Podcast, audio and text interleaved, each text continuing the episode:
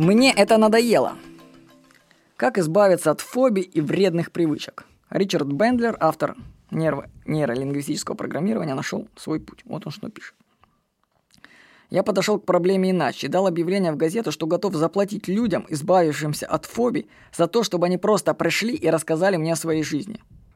Я думал, ко мне придет несколько человек, но оказалось, что множество людей хотели рассказать о себе. Практически все они говорили одно и то же. «Однажды чаша моего терпения переполнилась. Я сказал себе, хватит, этому пора положить конец». Все они говорили мне. Я посмотрел на себя и понял, как глупо себя вел. Я начал смеяться над собой. И все эти люди изменились. Я отметил черту, объединявшую этих людей. Изменившись, они начали смотреть на собственное поведение со стороны. Люди, избавившиеся от фобий, больше не воспринимали свое поведение изнутри. Они в буквальном смысле слова смотрели на него с другой точки зрения. С точки зрения наблюдателя. Пишет Ричард Бендлер. Ваша жизнь начнет меняться тогда, когда вам это все надоест, когда вам надоест текущее состояние дел. Это произойдет в один миг, когда чаша вашего терпения переполнится. Ну, вы можете ускорить этот процесс, усложнив себе как-то жизнь. Сделать так, чтобы вам быстрее надоела какая-нибудь вредная привычка или фобия. Кстати, большинство людей не меняет свою жизнь, просто на самом деле им не надоело, им все нравится. Они только так ноют, бывает, что им что-то там хотелось бы большего, хотелось бы свое дело, хотелось бы больше заработать. Да ничего на самом деле не хочется, их все устраивает, прекрасно их устраивает, ничего менять не надо. Потому что если бы им надоело по-настоящему, они бы занялись. А так, поныть, поскулить, ну, просто для оправдания себя. Вот. Кстати, психиатр Милтон Эриксон специально создавал такие ситуации для своих клиентов, чтобы им что-нибудь надоело. История о том, как одна девушка похудела. Пишет Милтон Эриксон. Ко мне на прием пришла женщина и сказала, я вешу 90 килограммов. Под наблюдением врачей я успешно соблюдала диету сотни раз, но я хочу весить 60 килограммов. Каждый раз, когда я дохожу до советной цифры в 60, я бег, бегу в кухню и отмечаю свой успех. Я полнею моментально. Сейчас я вешу 90 килограммов. Могли бы вы с помощью гипноза помочь мне сбросить вес до 60 килограмм? Потому что я уже снова набрала 90, уже не помню в который раз. Да, конечно, сказал ей, я смогу помочь похудеть при помощи гипноза. Но ей не понравится то, что я буду делать. Она ответила, что ей нужно обязательно похудеть до 60 килограмм, и неважно, что я собираюсь делать.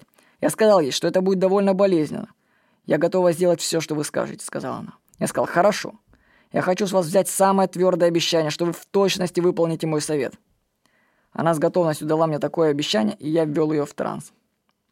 Я снова объяснил ей, что мой метод похудания ей не понравится, и потребовал абсолютно точного обещания, что мои указания будут выполнены. Она дала такое обещание.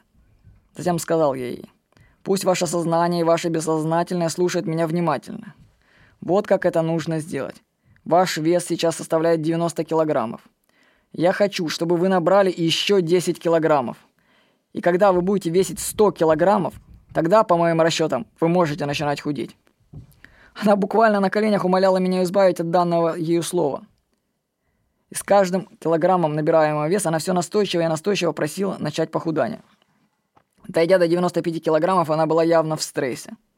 В этот момент она очень настаивала, чтобы я избавил ее от данного слова. Набрав 99, она сказала, что это уже достаточно близко к 100 килограммам, но я настаивал, чтобы 100-килограммовый рубеж был взят.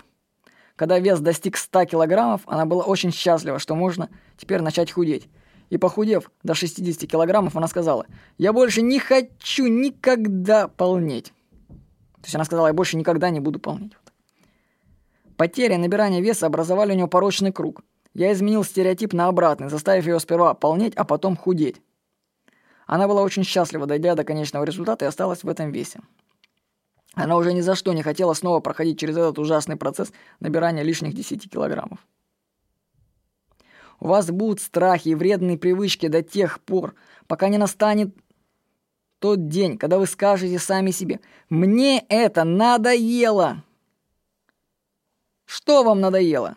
Пусть сильнее надоест, и вы тогда избавитесь от своих вредных привычек и начнете менять свою жизнь. С вами был Владимир Никонов.